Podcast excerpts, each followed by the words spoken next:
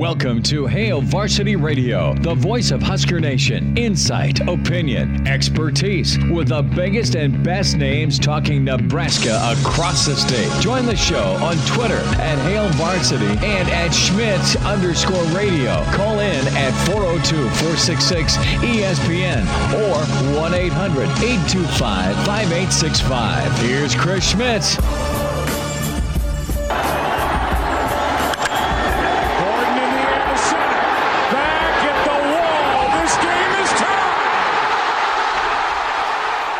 Well, think about that. If you're a uh, Nebraskan, a Lincolnite, and uh, Alex Gordon, his moment in the World Series, two outs, down by one. The shot heard around Kansas City and heard around Nebraska back in 2015. Welcome into Hail Varsity Radio. We're presented by the Nebraska Lottery. We are out at Seacrest Field, a field that. Uh, Alex Gordon roamed in the Southeast secondary for some state championships.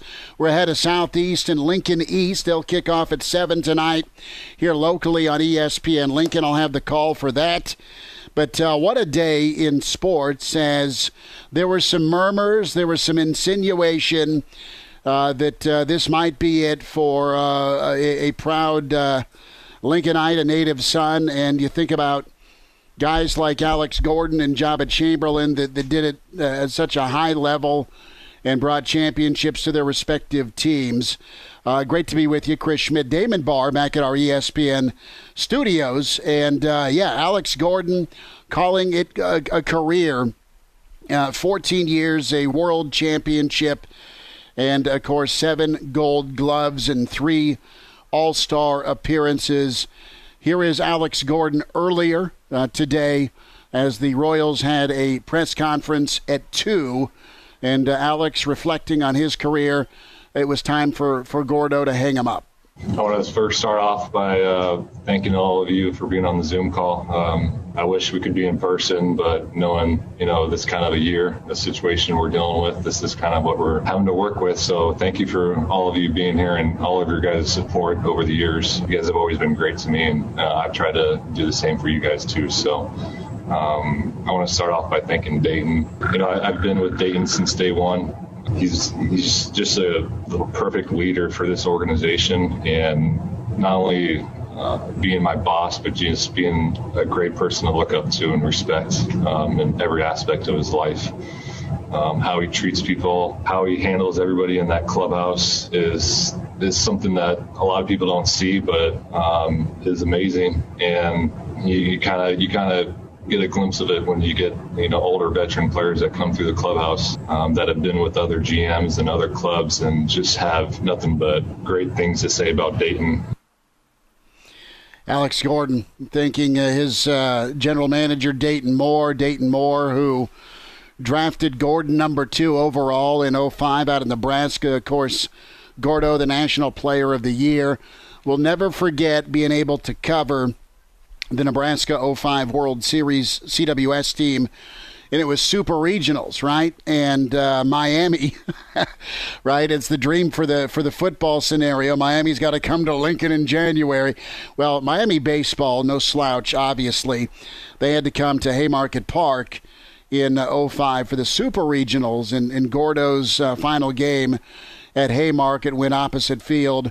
I think it was a two to one ball game, and and his uh, his bomb in the first or second inning made the difference, and uh, just high theater for Alex Gordon, but got a little bit of a family connection to to Gordon, and uh, a lot of us uh, who grew up in Lincoln knew of this uh, this kid who played for the Rebels that was going to be special when it comes to uh, to the youth baseball programs in Lincoln and uh, even as he uh, got older, got better, was incredible, and had a, such a great mentor in Coach Brohurst at Southeast.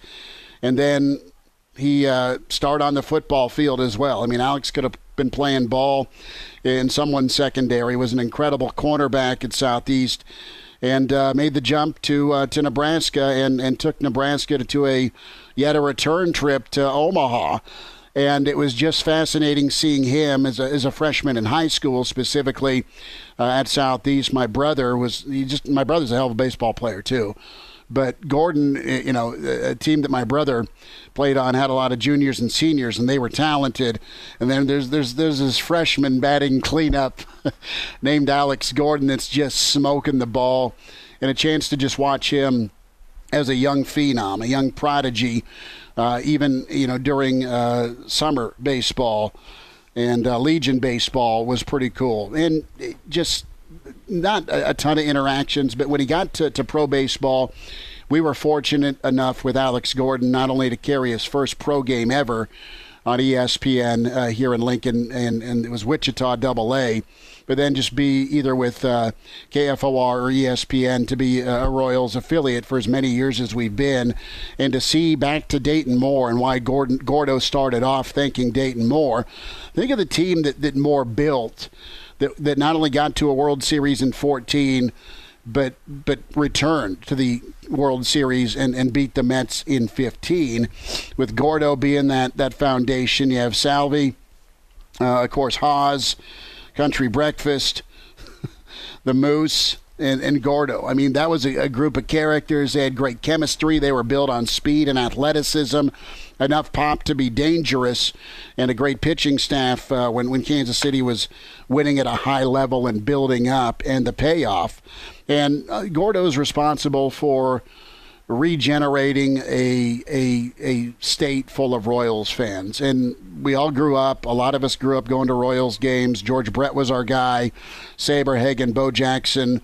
Some of us have a Steve Balboni uh, fascination as well. Uh, nose hair, mustache, left handed power.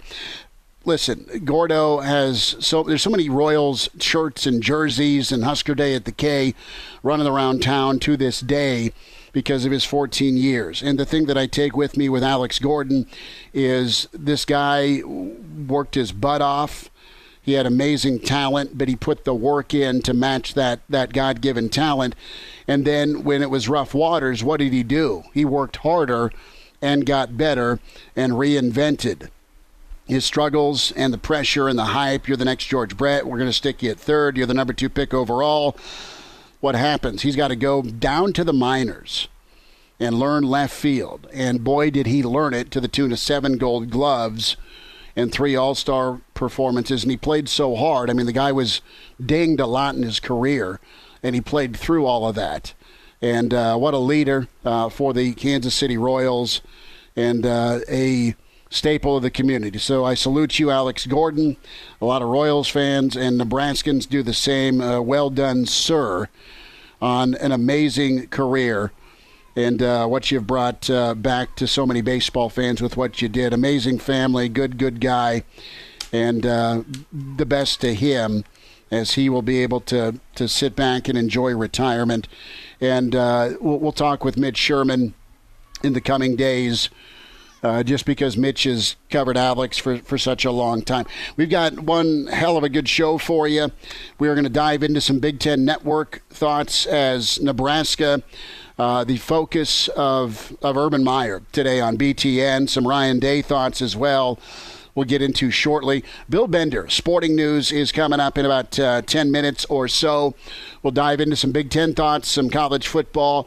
We are here at Seacrest, so that means we uh, get a chance to, to preview tonight's top 10 matchup, top 10 clash between Southeast and East. East is an amazing football team, so is Southeast. And uh, Coach John Gingery is uh, one of our favorites. We'll get caught up with Coach Gingery at 440. Uh, Coach Gatula will be part of our pregame. Uh, in the second hour, Brandon Vogel, HailVarsity.com and magazine. We'll spend some more time kind of laying out, you know, this season for Nebraska and some things that we're excited about for the Big Red. And I know the, the natural reaction is, oh my God, right, with the schedule. But uh, Vogues and I will dive into to some things where, you know, Nebraska may be uh, closing that gap and, let's say, take that right step forward uh, with just being a team to, to reckon with uh, in some aspects of their football team. Scott Frost also some comments uh, we'll get into. And then as uh, we uh, get through the second hour, Mike Leach is going to be with us. The Pirate will join us. down at Mississippi State. The Pirate uh, opens up his tenure at Mississippi State at LSU or Nebraska South, as we like to call LSU, with Bo and Raymond, and uh, uh, of course.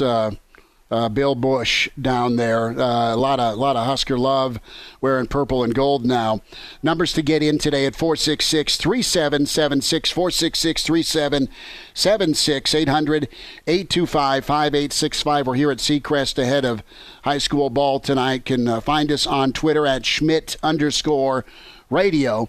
Can also uh, get in touch with us on Twitter uh, with Damon Barr at Damon Barr. Email two R's for Damon Barr, uh, the Rum King, and email Chris at HailVarsity.com. So Ryan Day uh, had a sit down with the uh, the uh, Ohio State Network, and some some pretty good thoughts on Adrian Martinez. A lot of compliments headed Nebraska's way.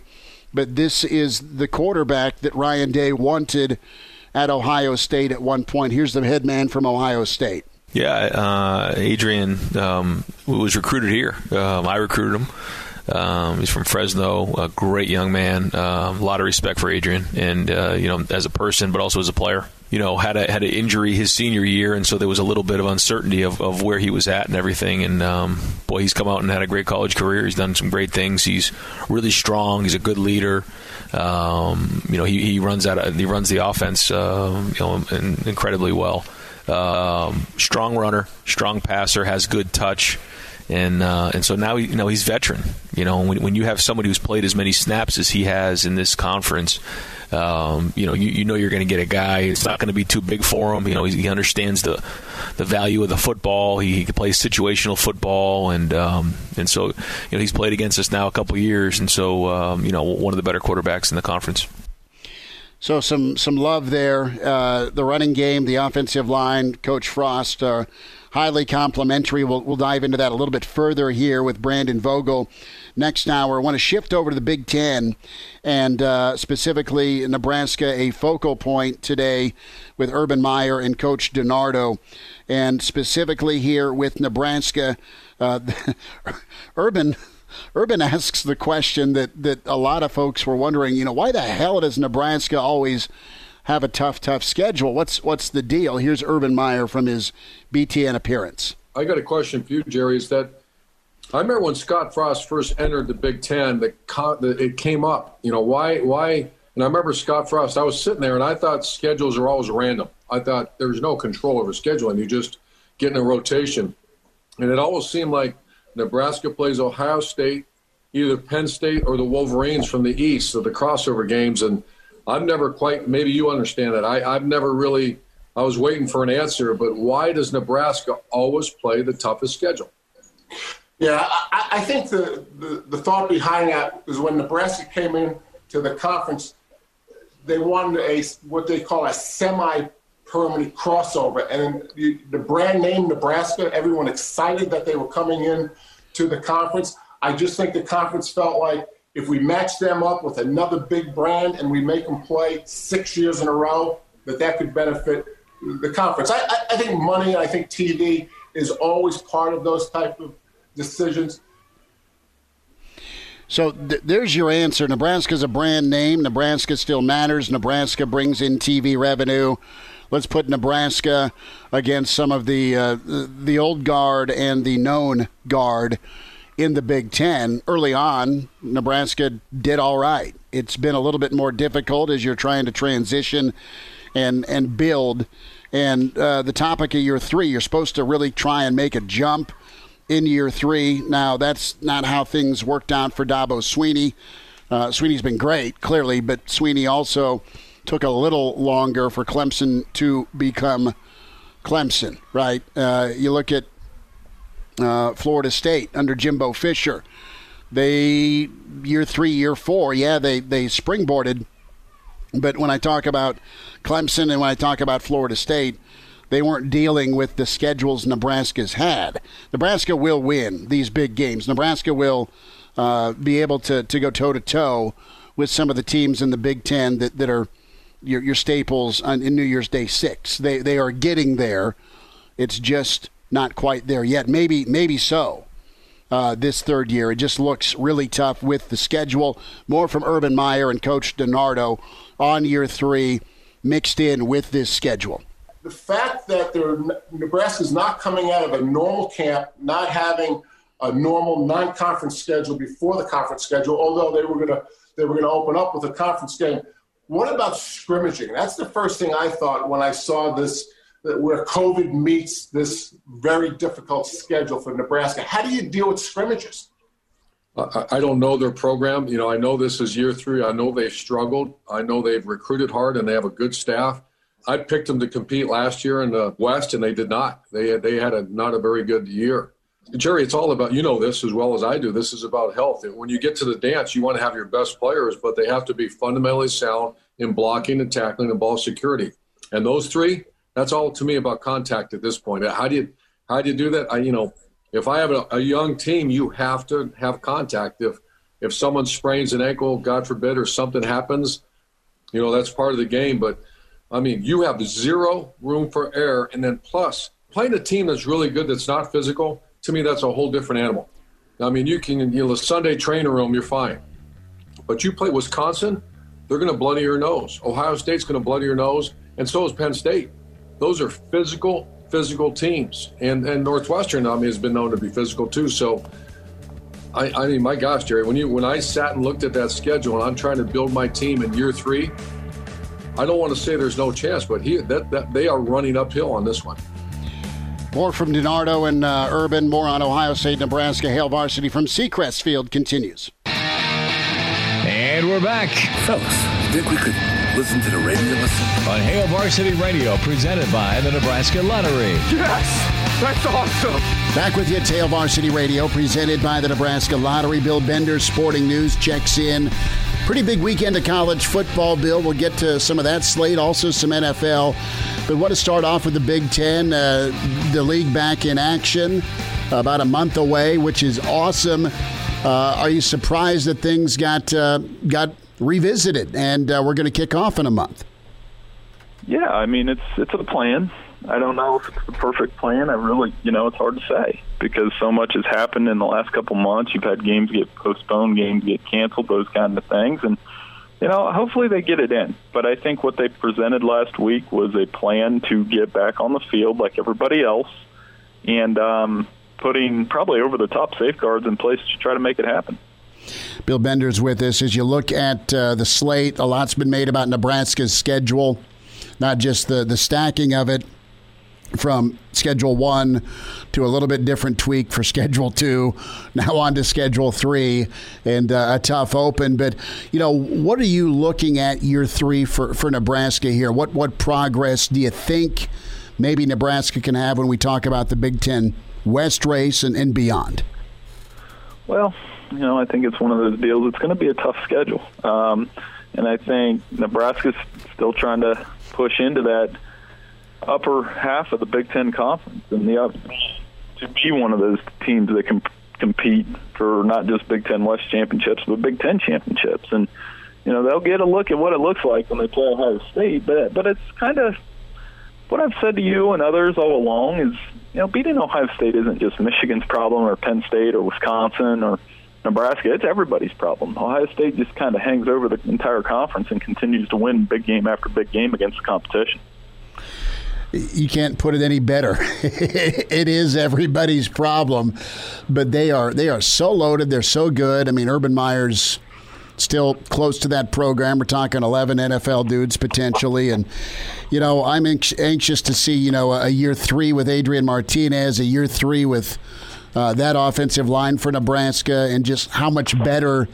the defense can can be. And I think the Nebraska fans are just excited for football. So uh, you know, the the win projections anywhere between three and five. All right, depending on Vegas, depending on FPI, where you're at. As you look at Nebraska's schedule, have you even come up with a number, or are you just kind of go game by game?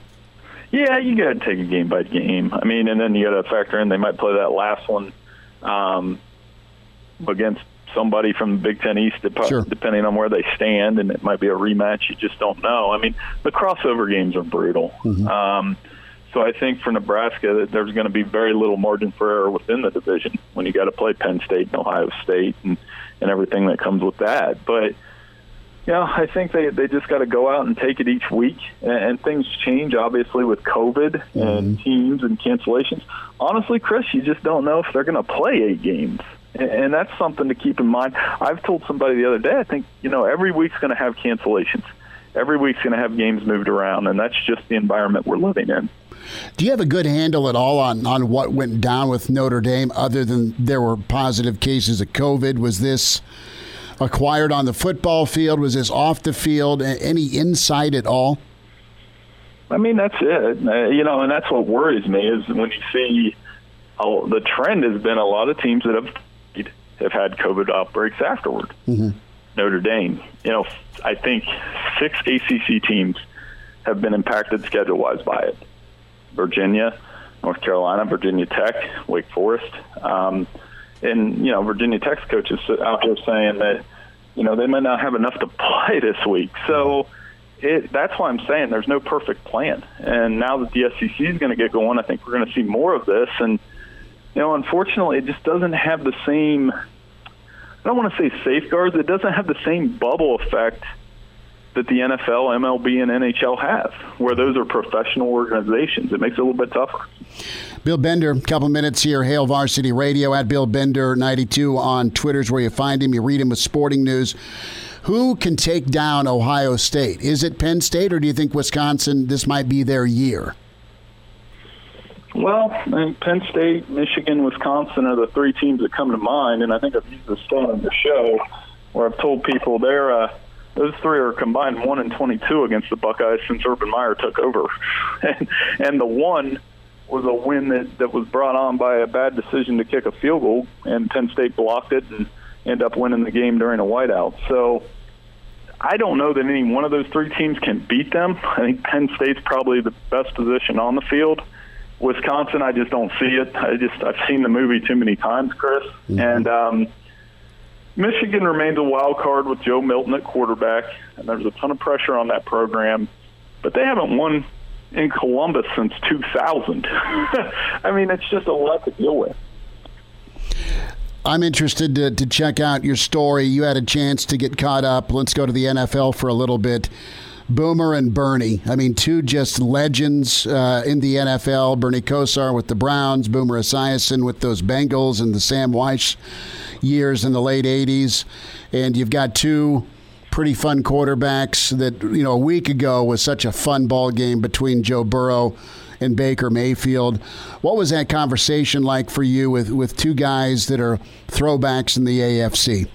Oh, it's great. I mean, that's what they're trying to bring back here in Ohio. And last Thursday kind of offered a little taste of it. I thought Baker and Burrow put on a show, but you know, in the late '80s, Boomer and Bernie were competing for AFC championships, and that might be hard to explain to an 18-year-old kid that yes, the Browns and Bengals were at the top of the AFC at one point. and uh, that's what they're trying to bring back here. I thought Baker played a nice game Thursday, but continually impressed with Joe Burrow at, with the Bengals hanging in there. They're going to need to build around him, but they have their most important piece, and I think he'll continue to succeed in the NFL. Obviously, has the Nebraska ties as well mm-hmm. with dad, um, but um, it'll be interesting to see how his career continues to develop. Talk to me a little bit here about Zac Taylor and Burrow, the the match and association between both of them. Just that, I mean, and I look at, at Goff and, and how he really grew up under Zac Taylor, and, and the Rams and McVay look awesome this year. But uh, is this about as good of a situation despite the maybe some missing pieces around Burrow? Did did Cincinnati not just get it right with with Burrow, but also with Zac. I know it's early to, to, to throw out a take on that, but it seems like they're a great pair together. You know, the Sean McVay tree works, I think. You know, Zac, I, I don't even really count last year because it was a throwaway year where they were rebuilding from the end of the Marvin Lewis remnants. Mm-hmm. And then um, obviously with LaFleur, it's, uh, you know, in Green Bay, he's another guy doing really well. No, that, that tree is really uh, pretty impressive. Uh, get your thoughts here on the NFL. Uh, you've got Kansas City, Baltimore, Seattle, Dallas, your Packers. Uh, they hook up with the Saints. Tom Brady heads back to Denver. That's not been kind. And what's up with Bill Belichick? Is, is he that worried about Oakland? He hasn't slept all week. Yeah, I mean, these are fun games this weekend. I think uh, obviously you look for the Patriots to try to get back on the winning track. Um, Green Bay and New Orleans will be a ton of fun with those two quarterbacks and uh, Brees and Brady or uh, Brees and Rodgers on Sunday Night Football, and then up what should be a fun show on Monday night with Oh, yeah. uh, Lamar and Pat Mahomes. So yeah, the NFL is really clicking. Uh, ratings are up, and of course the Cowboys against Russell Wilson, and the Cowboys have probably been the most exciting team for the first two weeks. I, I can't believe that comeback. Uh, sat at a watering hole with my brother-in-law, who is dressed head to toe in silver and blue. He was excited about it, and I Atlanta had such a, a tough go of it. But man, it's great to have football back in the NFL. Bill Bender's with us, Sporting News, Hail Varsity Radio at Bill Bender ninety two.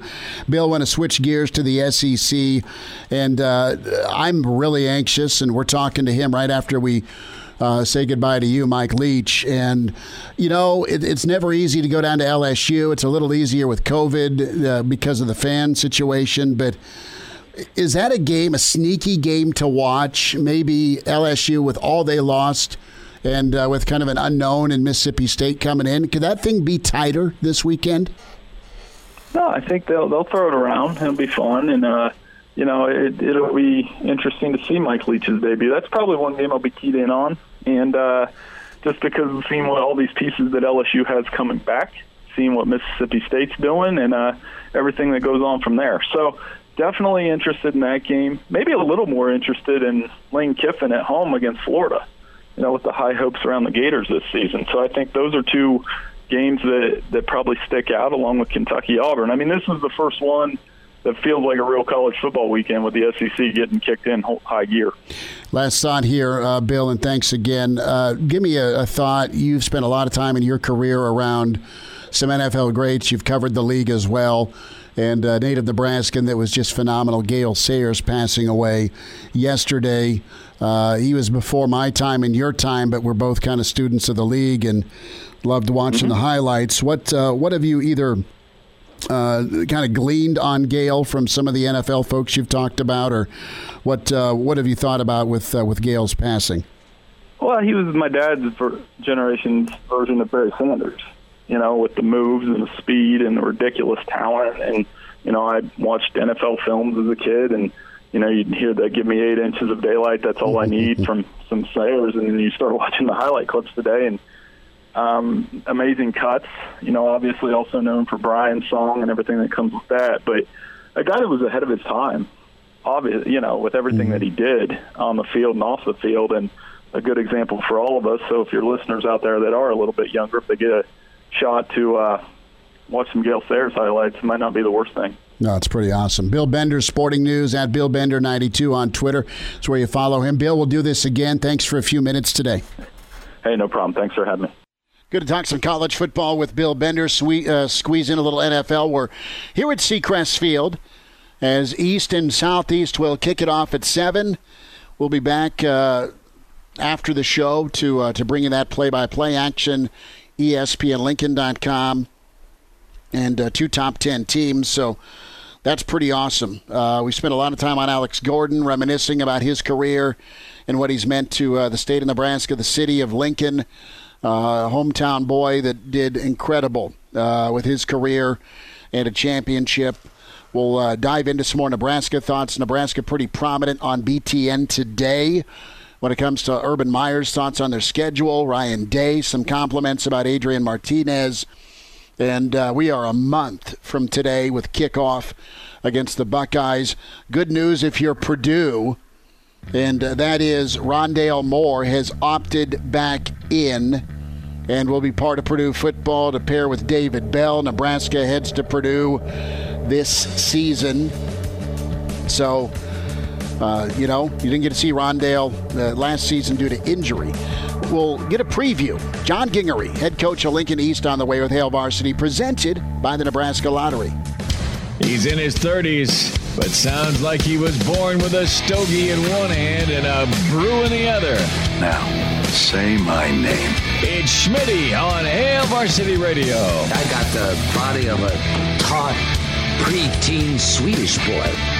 Back into it, getting ready for kickoff. Uh, Lincoln East, Lincoln Southeast. What a matchup. What a game at Seacrest tonight. We say hi to the head Spartan and Coach John Gingery back with us. Coach, thanks for taking a few minutes. I want to go back to last Thursday, and I don't want to go back there. Well, I will fast forward very quickly. But I, what did you what'd you say to your kids, and what explanation did you get? Uh, controversial ending. Uh, you know, it came down the last play, and I told the kids, I said, "Hey, here's the ball game." I said, "If we uh, we make the play, you win the game, and it's it's pretty simple. So nothing else matters right now." And uh, I thought we made the play, and I never got an explanation from the officials. Um, it was nine seconds on the clock. They just ran off the field. I mean, it was uh, it was, it was pretty bizarre. That's uh, that's how I interpreted uh, different video angles, and I I saw what I saw. You saw what you saw, and that was one heck of a goal line stand. I'll just say that, Coach. Well done by your defense. Uh, John Gingery is with us. So as we look forward to this week, big time matchup against Southeast, your team's loaded. It's super talented. Southeast is really, really good. How's the week been bouncing back from Thursday, now turning the page to Southeast? Yeah, well, it's, a, it's an inner city game in the southeast, so so uh, kids focus pretty well on that. I mean, it's always tough to to deal with those situations um, and move forward, but it's a it's a part of the process. I mean, it is what it is. You have to control the things that you can control, and and uh, that's the way you play, and that's the effort you put in. You can't control anything else. So uh, we just uh, changed our focus to southeast, and they're you're right. They're a great team. Uh, they're big, they're physical, and they've, they've got a lot of talent. So it's going to be a big challenge. Let's spend some time on your quarterback, Noah Walters. I mean, he is throwing touchdowns. He's throwing for a ton of yards. He is so good on the run, man. Uh, just mobile, uh, and that athleticism's great. What, what were you expecting from him, and what's he delivered for you? Well, he's he, he's just a, a, a student of the game. I mean, he's he's learning. He's taking in information. He's making uh, good choices, good reads, uh, maturity he grew up quite a bit from last year. He's only a junior, and uh, the kid's done a great job of, of handling our offense and uh, putting people in the right place and, and making great reads. You know, he's been real fortunate that way. So that part of he's limited the turnovers and he's had some big strikes. mm-hmm. He's done a great job. John Gingery's with his head coach Lincoln East ahead of Southeast and East. Seacrest seven o'clock. We'll have coverage for you. ESPN Lincoln, uh, and uh, excited for that, Coach. Uh, a thought here as you talk about your offense. What what you want to score points, yes. You want to move the ball, yes. But ultimately, what do you want to do to opposing defenses with your offensive philosophy? Well, we want to spread the field. Um, I think we've been fortunate enough to do that uh, and make people cover the entire field. We're not real big up front. I want to get the running game, you know, a little more established. Uh, but the, the passing game's been working so well, we haven't gotten away from it. So, yeah, we want to run the football as well, but we want to spread the field, and I want people to be aware that, uh, you know, we get some weapons on the outside, and if if you're not uh, willing to cover those people, you might have to, you know, pay a price for it.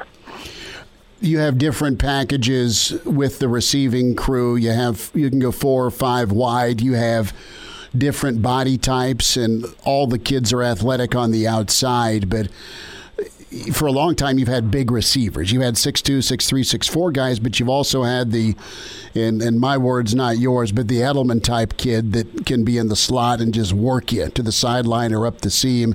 How uh, how how nice is it to have that variety in the receiving corps?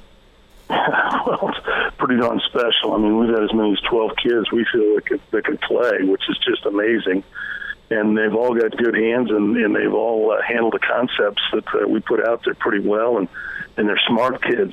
I mean they've they've been able to find areas that uh, they've been able to expose certain defenses. So gosh, they've just done an outstanding job. You know those kids they make me a lot smarter than I am, Coach Chris. They just do. I, I think you're pretty smart. John Gingery's with us, uh, Lincoln East head coach. Uh, let's flip it around. What have you liked defensively here through?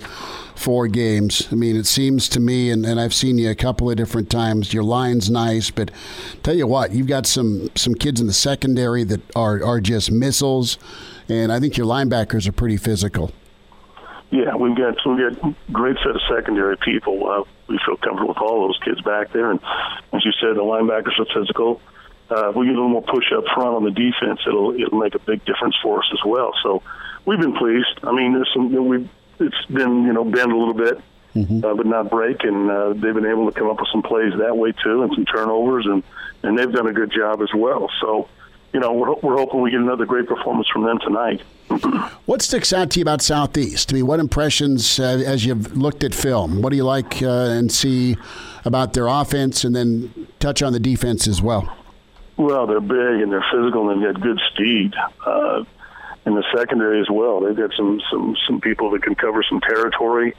Um, they're athletic.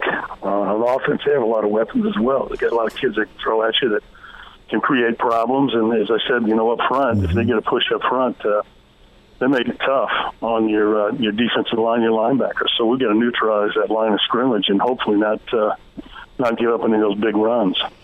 How are you health wise going into this game? Well, we're a little beat up. We're a little beat up. We've lost Carter Glenn for a while, and that's that's a big blow to us um, on offense and defense. But uh, hopefully, maybe toward the end of the season, we can get him back. I hope. Um, but uh, for the most part, we're just a little dinged up. I mean, last week was a very, very physical game, so we had to back off a little bit this week in preparation for Southeast. Who's who's going to need to step up uh, for Carter? I mean, not only on the, he was uh, incredible the, at the corner spot, but he's so vital catching passes. Yeah. You know? Yeah, I think Van Meter on offense, Snyder on offense, uh, Cooper Erickson, those guys, to Kendrick McCray, all those guys have the ability, and they've been, uh, you know, some of those guys have been big play people, so those guys are going to have to pick up the slack. I think uh, Luke Greason's another kid that uh, plays sporadically that's uh, that's going to be able to step up for us and help there too. And Luke will help us on defense too as well. So, you know, it's an opportunity, and uh, hopefully those guys can can get the job done. How's Carter uh, adapting to to being away for a little bit? That's terrible. It's tough on him. The kid's a competitor and uh, he's just a great leader for us, a great person, and uh, I feel terrible for him. But he's he's doing okay. I mean, he's he's going to be all right. He's handling well. He's doing his rehab stuff, and and hopefully he bounces back a little bit sooner than we think. Coach John Gingery's with us as uh, we're talking East and Southeast, the game of the week tonight on ESPN Lincoln. Coach, uh, final thought. Give me a couple of keys for tonight for for for uh, for Sparty.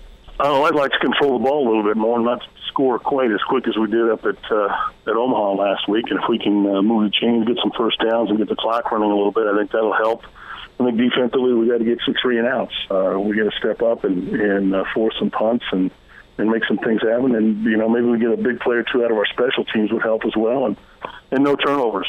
You know, we want to want to hold on to that ball. I'd rather punt it than uh, than turn it over. So, you know, if we can do those kinds of things, I think it'll be a good game. John Gingery, coach, uh, best to you. We'll see you a little bit later. Thanks for the time.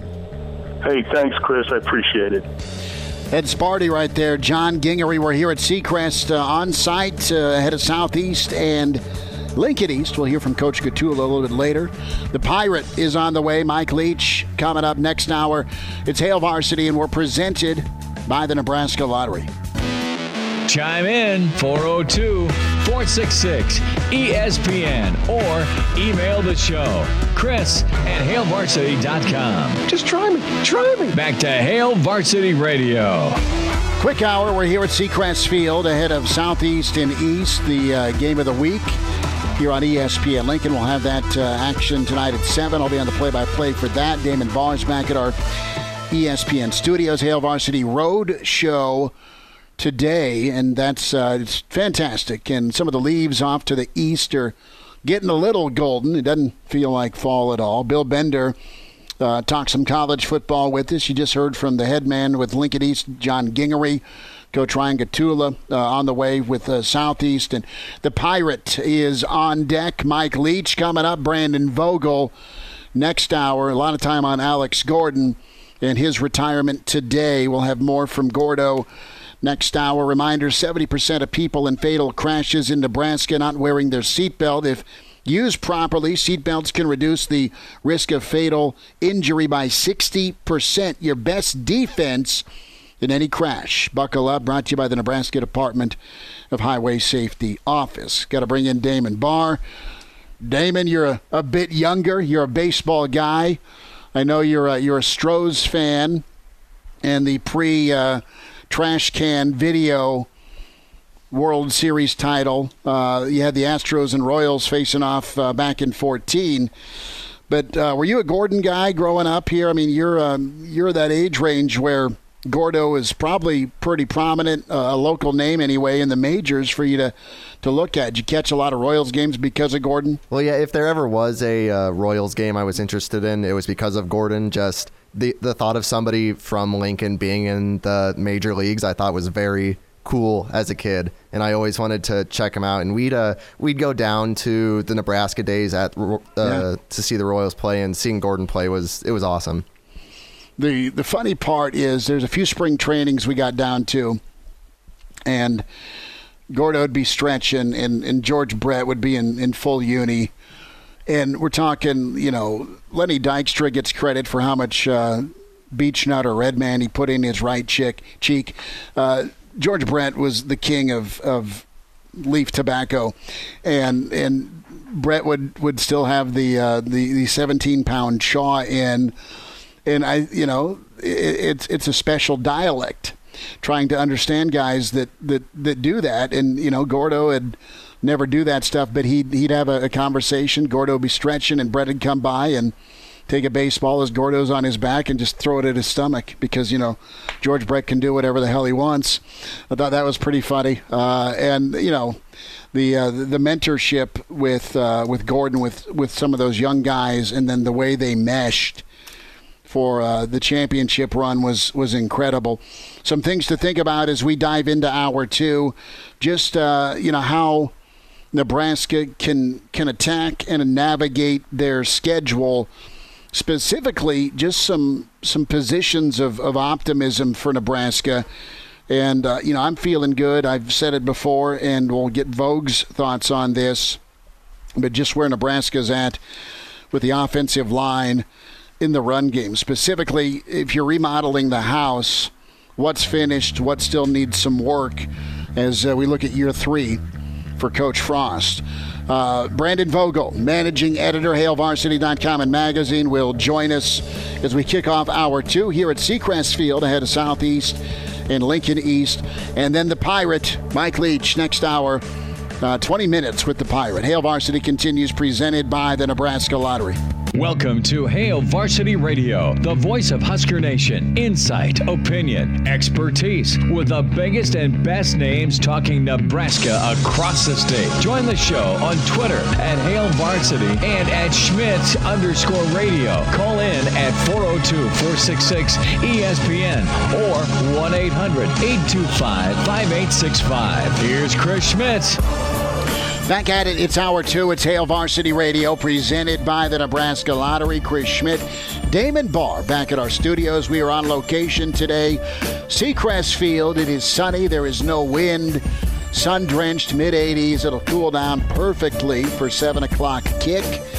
Two top ten squads. A really awesome quarterback in Noah Walters for Lincoln East. Uh, just a plethora of big time talent for Lincoln Southeast.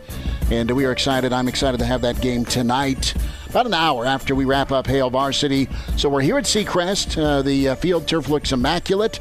The yard, I'm sure, uh, in, in, uh, where Brandon Vogel's at, looks similar to the to the grassy knoll and berm region here at Seacrest. We welcome in the managing editor with HailVarsity.com and magazine, Brandon L.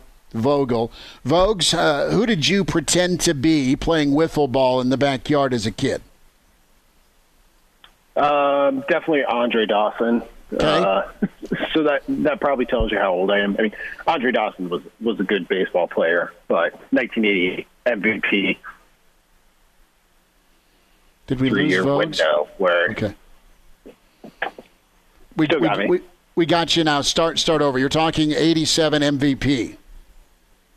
Yes, Andre Dawson. He was he was kind of my guy. Uh, he it was that magic time where at exactly the time where I'm watching baseball on TV as as much as possible. So yeah, I distinctly remember playing home run derby in the backyard, hit it over hit it over the fence. That's a home run, and uh, Andre Dawson was the one to the point where you know you had to you had to have that staggered stance where you put the back leg behind the front leg. Some of us use the Andre Dawson stance for golf, and sometimes it works. sometimes it doesn't. Well, there's a, there's a whole generation of kids that that pretended to be Alex Gordon playing backyard wiffle ball, and it was a, a treasure to watch him from from youth baseball to high school to Nebraska and a CWS run, and of course a world title in Kansas City, and everybody in the state of Nebraska has made a, a trip to, to Kauffman. Not everybody, but I would put money down that there's a high percentage, right? So, uh, a thought from you on, on Gordon. And I think Nebraska fans love their guys who do well, but they really love the kids that are, are homegrown and, and do well. And I love Gordon's perseverance, really good career. And uh, and he found a way to, to help lead a team to a title. What do you think of Alex's announcement today? Yeah, um, even for me, so Kansas City's eight hours where from where I grew up, but that was the first uh, Major League Baseball stadium I ever made it to. Um, so in that group, you know, Alex was he he was such the epitome of like kind of the classic ball player, and and, and I use that word specifically. You know, they're they're extraordinary athletes who play baseball there are guys who are better at baseball than they are athletes that play baseball, and Alex was a little bit of both, right? Mm-hmm. Um, just kind of had that that classic style of like, oh yeah, baseball is what this guy should be doing. When you when you kind of view this from the college lens of oh, a guy comes through and they're really good at whatever sport you're talking about, can't wait to see them in the pros. Um, Alex kind of delivered on that, so if there's any moment of hesitation here, you wish circumstances could have been different. You wish you could have a full stadium for him to get the the send off that he has earned. But you know, at end of the day, that's that's his choice to make, and, and and so it goes. But it won't change at all how I remember him as a baseball player. Brandon Vogel is with us, HailVarsity.com and magazine. Vogues to some college football some pretty complimentary comments from Ryan Day about Nebraska as we're a month away from the opener. Ryan Day, uh, real high on Adrian Martinez. And uh, you got the news about uh, Rondale Moore opting back in with him and David Bell. That's a that's a tandem as well. So let's talk schedule for a minute. And I really enjoyed the DiNardo and Urban Meyer five minute sit down, and Urban's like, "Look, man, you're trying to kind of launch year three, and the schedule's out of your hands. And with the Nebraska brand being what it is, they are going to get a lot of times, and they have been just placed." Product placement, right? We're going to get Nebraska against Michigan, Ohio State, and, and Penn State as much as possible. But I, I thought the the what the way Urban talked about year three and being healthy and getting physical was important, and he knows how difficult it is. But it almost to me sounded like that it, it's, you know, Nebraska's they'll do their best to battle through it, but don't be surprised if it, if it's a tough start. What, what did you take away from Urban's comments about Nebraska and, and just the way things were stacked up? Yeah, I could I could see it going that way, um, but in, but in some ways, I think that could almost play to to Nebraska's advantage. So if you've got a a normal schedule, um, a normal lead up to the season, and it is year three, so you know we we all understand kind of what the what the pressures are. You, you, you're year one, okay, total free roll. Year two, everyone thought there could be some some definitive signs of progress. Didn't see as many of those as maybe most Nebraska fans hoped you get to a year three in that situation, and, and there's some real pressure to do some things, and, and, and there still is. But I think this reduces it a little bit. It, I, I kind of view it as a little bit freeing for Nebraska in that, okay, we, we fought really hard behind the scenes, and, and really not even behind the scenes in some case. It was it was very out front for Nebraska of we want to play, uh, we want to show, you know, nobody said this specifically, but I think this is part of the motivation. Like how far we've come since last, since the end of last season. Now you have the opp- that opportunity, and you've got a chance to show that. And I, and I think Nebraska will. I think whatever happens over these eight games plus one, at the end of the year, we'll probably walk away saying Nebraska is is making making gains towards towards where it wants to get to.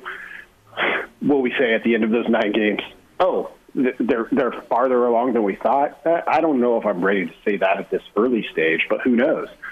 So so this kind of affords that opportunity. And yeah, it's tough. Um, playing those four teams that Nebraska plays at, at the start of the schedule is hard. That's why everybody recognizes it. You can just look at the schedule and be like, "Yep, that's that that's tough to do." But it, it affords them an opportunity, um, and and and that's that's what you want. So so let's see where Nebraska has has come since the last time we saw them, which this is kind of hard to even think about, but it's been all the way since the end of November last year since since we've seen this team play. And whatever you get um, can can be progress. And, and I don't know if that's necessarily true if you're playing a totally uh, a 12 game schedule where there'd be real expectations like six and six in a 12 game schedule. Probably you've got some people who are who are a little doubtful at, at, at that point if if that's how it unfolds. Four and four against this schedule, maybe that's not the case. You're right on, and and I think uh, a lot of Nebraska fans they're so excited for football. Nebraska fans very realistic, and Vogues. Let's get into this building process. And Bill Moos has reiterated that you judge Scott in year five and six not year three. And it was going to be a tough, tough go this year. But I think there's some things to be pretty excited about. You know, what do you get out of a, a Ty Robinson? What do you get out of an Omar Manning? You got a really, you, you think, uh, pretty talented offensive line coming back. You got Mills that's ready to just pick up where he started off. And then I think you're going to get a really locked in Adrian Martinez. And let's be straight, a healthy Adrian Martinez. So I'm excited, man. And I'm not I'm not uh, throwing out, you know, eight and one. I'm not throwing out even necessarily, uh, you know, a, a three win season. I think they'll over deliver here, but I think their their their mental state's a lot better. They didn't handle last year very well as a as a favorite, as as kind of a hype train team. And and once things went sideways, there was some doubt and. I, I think they're they're really putting work in, and I think they'll see some of that work on the field, and, and I think Nebraska fans will be proud of this team. If we're talking remodel or just straight demo job, and part of the house is a remodel, part of the house is a demo job. Let's uh, let's talk about what the living room looks like compared to the basement here. If we're going to do the the old house analogy here, what are you good with in this home? uh, i.e., Nebraska football, uh, through year two, going into year three, and, and, what still needs some paint, maybe a new floor, uh, and and a flat screen. I mean, if you're doing the construction here. Yeah, um, that, that's that's probably a, a useful a useful way to look at it. So quarterback, like, hey, we're we're all aware. Um, last year didn't go kind of based on where you thought the quarterback position, and, and really with quarterback, you're talking about about one guy for the most part because all things go according to plan. One guy pretty much plays. Um, that's that's a remodel category for me. Um, I'd put offensive line going into 2020 in, in a pretty similar spot, and, and maybe even even running back, where again all things go according to plan, you're, you're probably not playing a ton of guys, but you'd like to have some depth there. And, and, and Dedrick Mills showed over the the latter part of the season that there's there's a reason to think that okay, you're not starting from from uh, studs there. Like the walls are already up, you, you feel okay. So, so really, on the offensive side, the biggest question for me is is the wide receiver room. Um, you've got Wan'Dale Robinson, but you're going to be counting on some new guys, and it depends on on how you factor tight ends there. Where I think Nebraska's pretty talented um, into that equation. The bigger sort of okay, the basement's unfinished. Uh, we're gonna we're gonna get to that a little bit later. Uh, is, is probably defensive line and, and maybe the front seven, though we though we know a, a few more of the names at, at linebacker who, who you feel like you can count on. So secondary, I would put in the remodel category. So if you add it all up, biggest questions for me for, for Nebraska in terms of in terms of personnel are probably wide receiver and then the front seven on, on, on defense. And that's not that out of out of whack with, with kind of what you would expect to go into with a normal season. With just you know, you get into these kind of graduation slash draft cycles where I mean Penn State's in a position where it you know it needs to replace some key guys on the front seven defensively.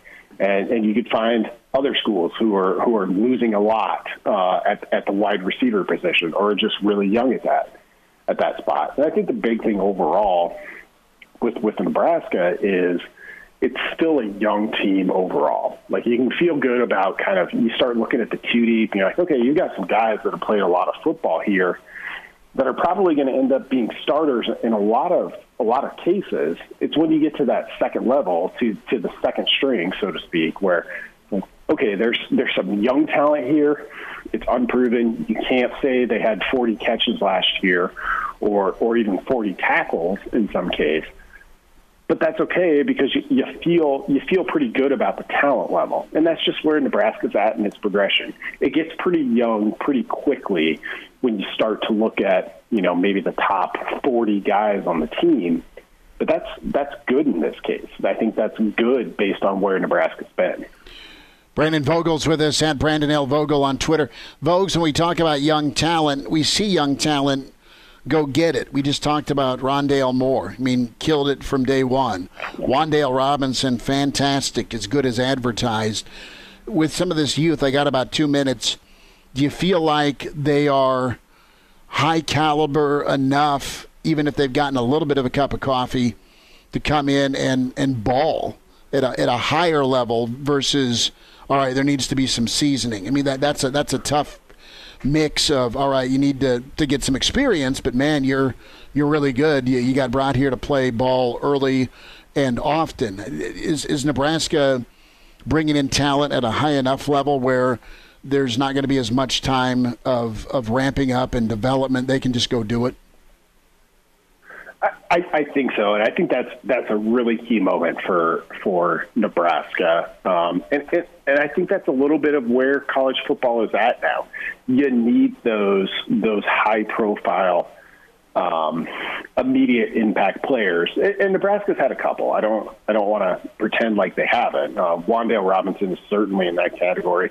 Adrian Martinez, as as a freshman, is probably is probably the prime example. Um, but you look at the past two years of Nebraska football, and you've got a couple of those examples, but you're missing kind of the, the widespread youth movement. And I think I think some of that is with how cautious Nebraska was in terms of using its red shirts. In in a lot of cases where it came to, okay, do we just throw the the new guy in, the guy that we recruited, the guy who who fits the the profile we're hoping to get to, or do we not? I, I think in most of those cases, Nebraska, sh- sh- you know, def- defaulted to we don't put that person out there. So y- you've had a couple of those Rondale Moore like instances where okay, you can you can put Adrian in that category, you can put Wan'Dale in that category, but you really need it, and, and it, it feels like Nebraska's been probably more patient than average in terms of that, despite winning four and five games over the past two seasons. So at some point, that has to pay off. Uh, and, and you look at some of the guys that redshirted last year that were eligible, and I think this is the year where you start to see like, okay, that made sense. That's why they did that, and, and it's not a given, but but that's the hope. Brandon Vogel. Vogues, we'll talk Saturday, bud. It was great to get caught up and talk some Big Red football. Thanks for making time today. Yep, thanks a lot. All right, Mike Leach coming up on Hail Varsity. And now. And now, back to Hail Varsity Radio. Back into it. It's Hail Varsity Radio, presented by the Nebraska Lottery. The SEC kicks off this weekend, and uh, our adoptive team, Mississippi State, uh, on the road at LSU. We say hi to the coach, Mike Leach, with the Bulldogs. Hello. Coach, how we doing? Good. How are you doing? Doing all right, man. Excited for football to be back. Coach, how's it been? What's going on in your world? Well, it's been pretty good. It's steady work. We've uh, uh, and today'll be the same. Go out there and meet and crank away and uh, and practice and try to get better as we go. And we seem to be improving. Uh, we're kind of kind of an explosive team, not as consistent as I'd like to be, but we are getting better, and I think that uh, you know we as coaches got to be careful, make sure that um, we don't ask these guys to do too much and things that they can't do, and uh, you know just try to figure out the best basics we can go out there and fire away with. Mike Leach is with us on Hail Varsity. So, Coach, you, you've dealt with COVID in our country. You've dealt with tropical storms if 2020 was a movie, what's the movie and what's the scene in the movie?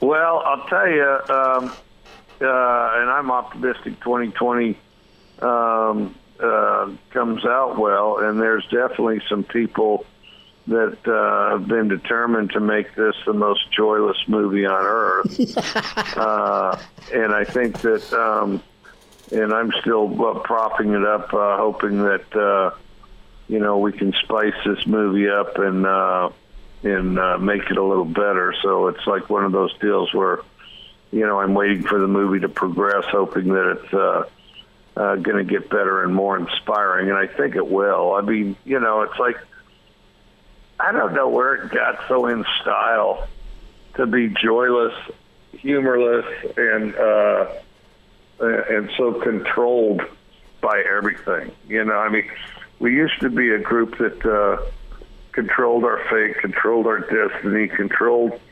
You know, now it's like. Uh, you know, some media or somebody will, will, will impose some rules or some story on something. And we're we're we're determined to be the most joyless American society that has ever existed.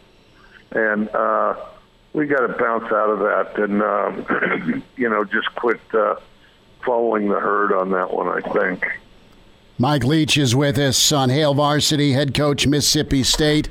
So, coach, uh, you open at LSU. You go back a ways with Coach Pelini, back to the Big Twelve. Uh, what's uh, what are the, the, the, challenges of facing not only an, an LSU squad but a Bo Pelini defense?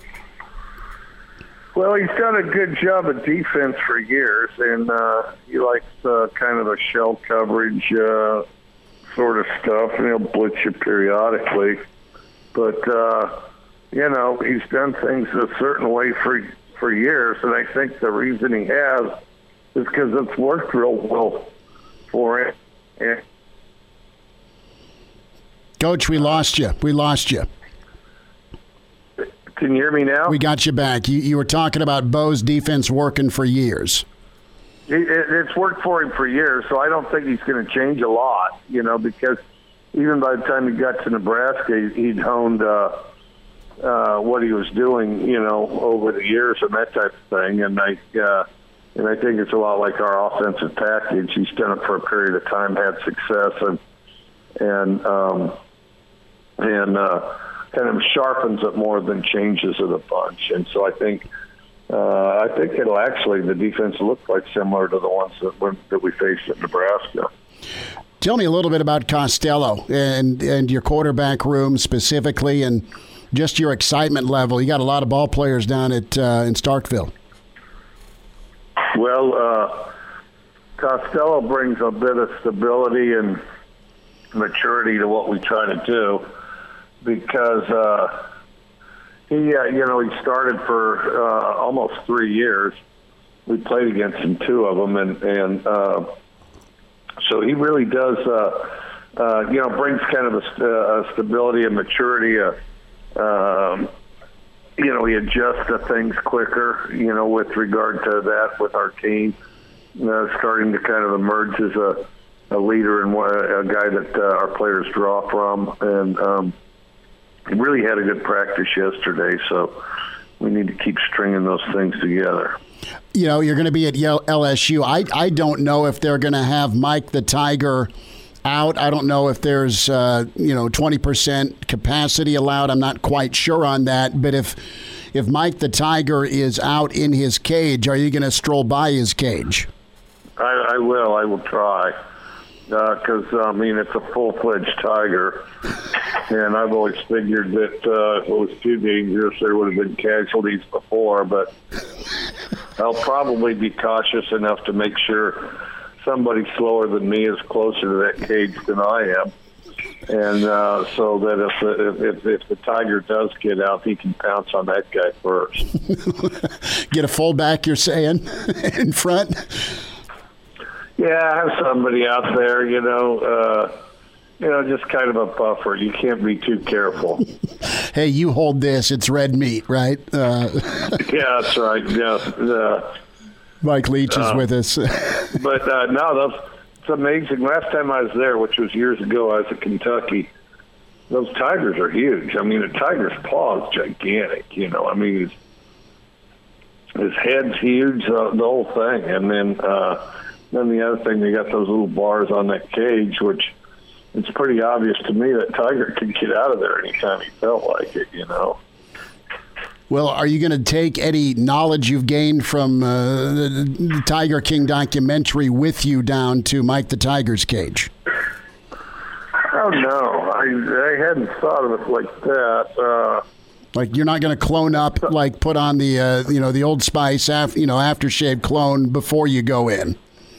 Yeah, we don't need to get that uh, tiger too excited. I can tell you that. But I'm kind of curious about that stadium. It does seem, you know, and this is our first game, so other people have gone through this. So I'm kind of curious. Whole empty stadium phenomena. I mean, the teams will all be very excited to play. But if you need to encourage or correct a guy, I guess you pretty much just holler it out there from the sideline and they hear you. You know.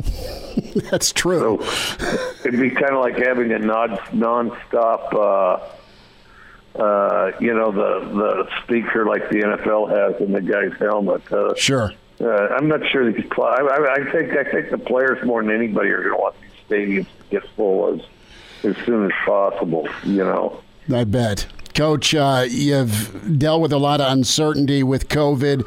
What's been your message to the guys, not only about staying safe, and I know the protocols and precautions have been taken, but just, you know, the off the field side of things? What, what have you communicated to your kids? You know, we just tell them to kind of keep their distance and be safe and and um, make good decisions and try to reinforce that. Um, you know, but there's a point to where all you can really do is just sort of move forward the best you can. I mean, I hope everybody's safe, and I, you know, I um, thank goodness no college athletes have been hospitalized. Sure. And uh, and uh, you know, which that's a great thing. Uh, I hope we're not overindulging this too, though, um, from the standpoint that uh, you know people have gone to the hospital for flu, uh, strep throat, uh, uh, flu, strep throat. Uh, uh, uh, pneumonia, I mean, some viral infection, VD, whatever, you know. Oh, Can't, um, can't forget VD. yeah, yeah, well, or, or whatever the case may be, and these guys, uh, uh, you know, they they, uh, uh, but they have it for COVID. Knock on wood. Mike Leach with us, Hail Varsity Radio. Coach, uh, as an attorney, what was your reaction when you, you read and saw that Nebraska had eight players suing the Big Ten? Well, I, I think it just illustrates their passion and desire to play. I think you got to, and I think this is, I think that uh, you know publicly in some cases they've been too dismissive of uh, that. You know, you get, um, a whole lot of players that their dream since they were a very young child was to play football, and they they, they strive to, thought about it all the time, worked to, and not even just practices, but um, lifted, ran, watched film, focused, read books, um, you know, thought about it all the time, and then of course, and thrilled by it. And so um, this isn't just, uh, well, it's not safe, don't go outside. I mean, you know, and um, and I leave it to the experts, but you know what, uh, you know, there's to an extent we're taking away people's dreams, or at least a year's worth of them. So I think it's uh, to ambivalently and cavalierly say, oh well, you know, it's it's for your own good, for your own health. You know, uh, you can't have football. Um, you know, you're taking away a person's dream, something they work for, something that they aspire to, uh, and and so I think it's it's much bigger uh, than just a game or just some bureaucrats say stay inside and that's the end of it. I'm not saying they shouldn't. I think the experts make the decisions, they decide and all that, and I hope for the best. But I, I, I don't think that decision should be uh, made, uh, taken lightly, and I don't think it should be made politically either.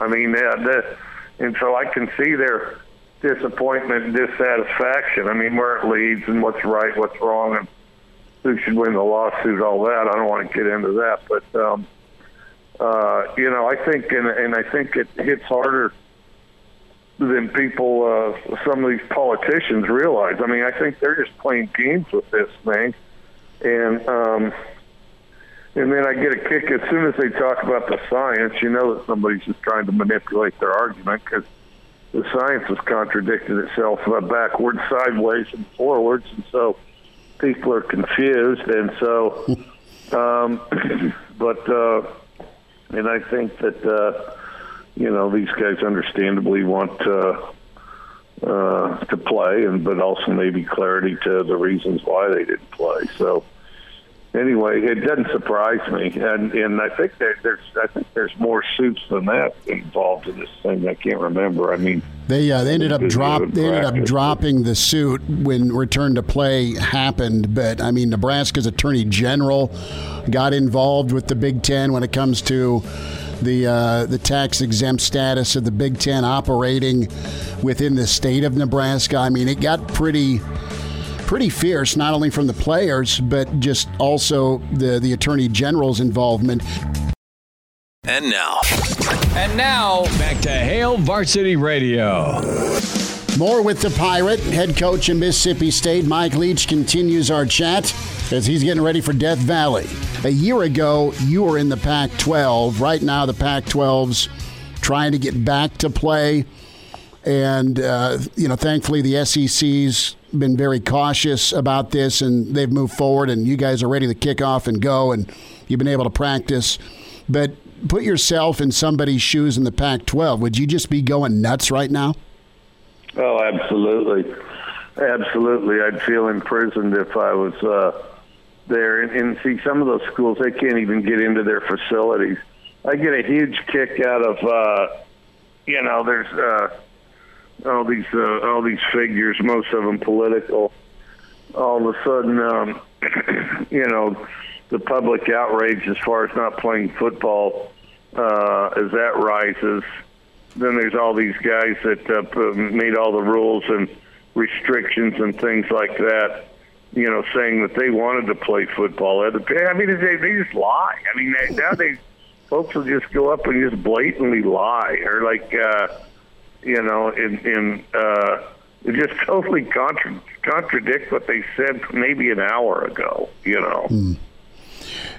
Is that a difficult dynamic to live in where you've got the, the coach, the AD, and then the chancellor and president in some instances where you have to to mesh the world of academics and it's important clearly i mean you're a scholar yourself but you have the athletic and the the academic side trying to work together, and it didn't feel like that was necessarily the case uh, for a lot of for a lot of this offseason, at least in some of the, the Power Five leagues.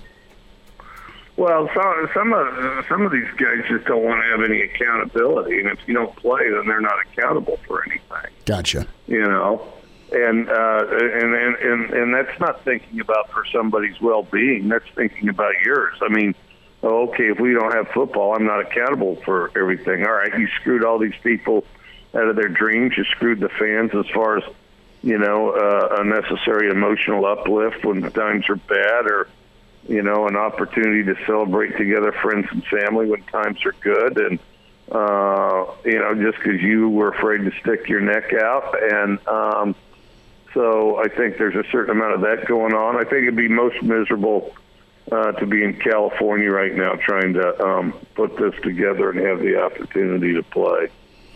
Mike Leach with us, Hail Varsity Radio, Coach Mississippi State. They open up with LSU this weekend, uh, SEC football. So I got to ask: A, are you still getting your walks in to work? B, have you found a favorite barbecue or eating spot in Starkville? I'll tell you, there's some great eating spots in Starkville. One of my favorites is uh, uh, WTF, which uh, stands for Where's the Food At, and it's really good you know, kind of the boiled uh, crab, uh, shrimp, uh, uh, you know, sh- uh, crab, shrimp, oysters, corn, potatoes. Uh, yeah, you can get um, uh, mussels, mussels or clams um, too. Uh, crawfish if it's in season, and so I think that place is really good.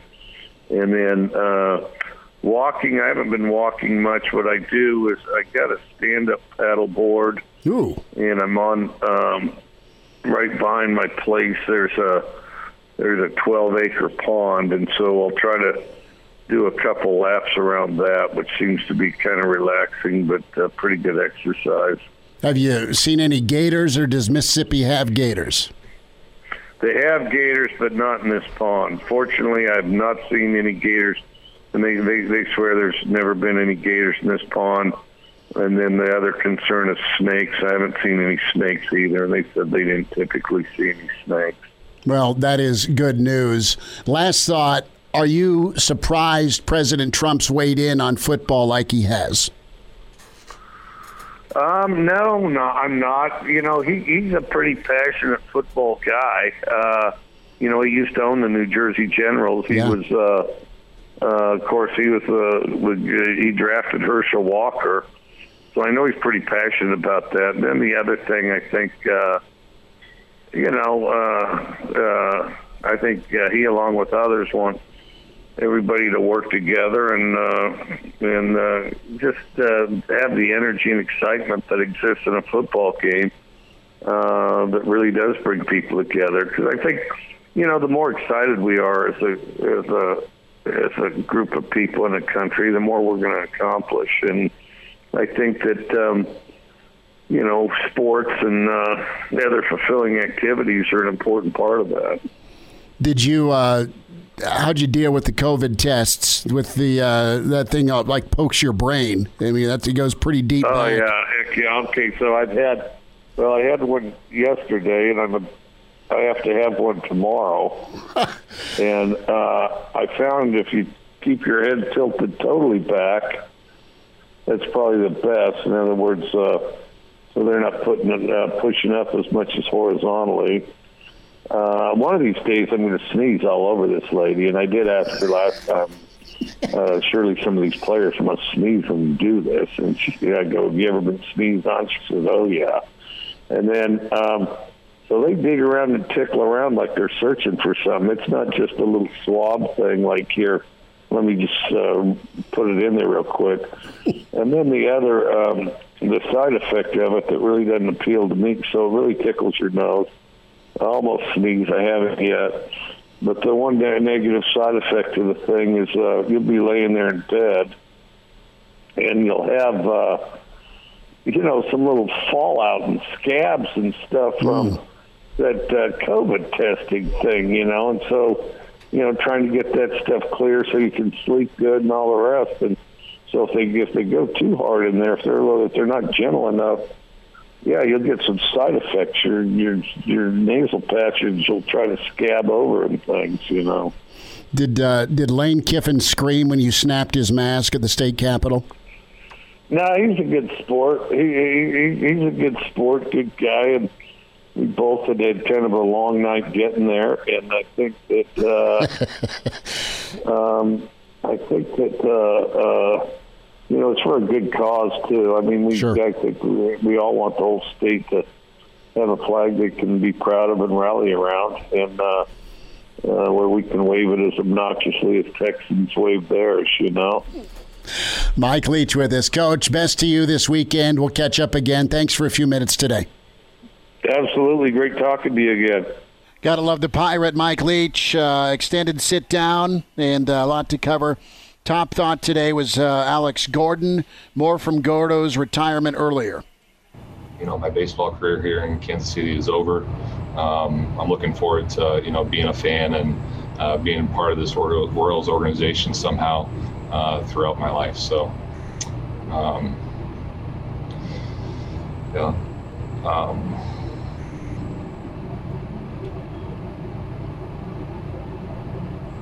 Okay. Yeah. um, you know, when I when I started playing this, you know, I just wanted to be, you know, I just wanted to everyone to see me as, you know, you know, a hard worker, uh, someone that played the game the right way, and somebody like I talked about earlier was a good teammate, and um, hopefully, you know, I'm leaving my legacy like that. Uh, hopefully, when people think about me, they think of me, you know, as someone that just left it all on the line, uh, you know, before the game, after the game, and was always uh, a good person to everybody in that clubhouse. So um, I'm hoping that's kind of how people think of me uh, when I'm done. And um, like I said, I just want to thank everybody for all their support and everything over the years. So um, thank you guys.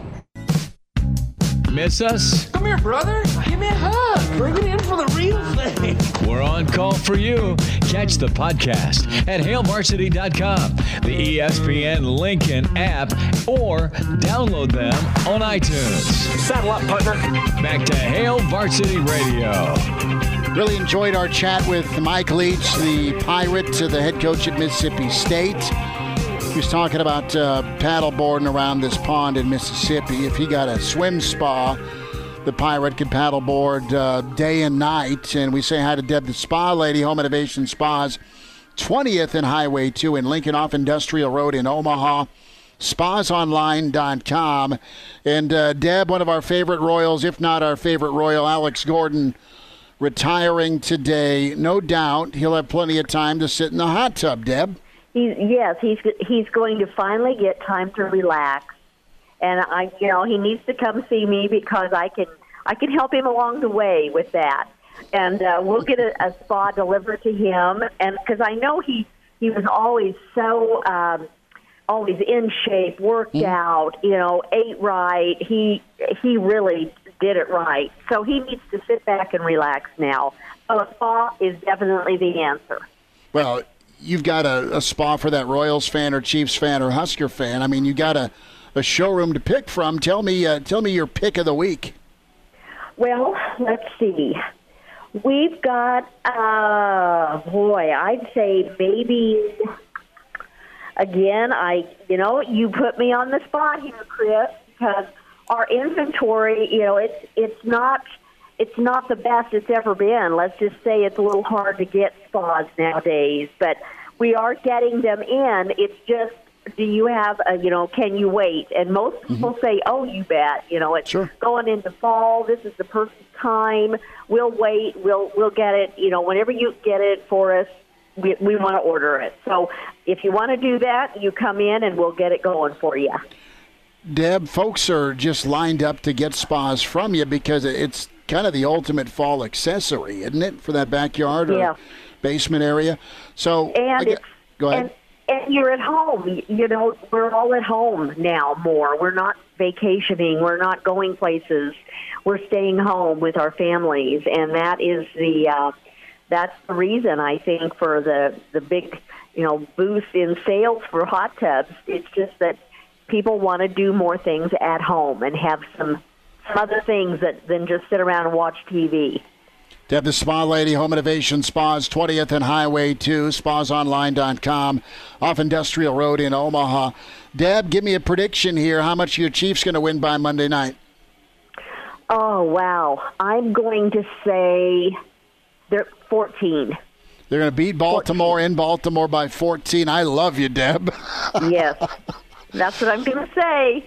Well, lock of the Please don't say I'm gonna weekend, Deb the Spa down. Lady Yeah. says Mahomes and KC plus 14 Yeah. over Baltimore and Lamar. I love it. Yeah. Deb, you, you have a good weekend. We'll talk again right. next week. And thanks okay, so much. Chris. Thank you. Bye bye. Deb's going to be watching the Chiefs and and Ravens in a spa Monday night. That'll be good stuff.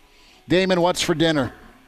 Um, I think a little breakfast for dinner tonight, a little bacon and eggs, and we'll see what else. Maybe some biscuits. I like it. Did, did, okay, did you have wine last night?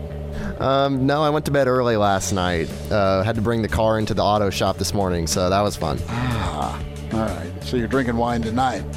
It's Damon Barr. We'll be back here uh, a little bit before 7 here locally on ESPN Lincoln.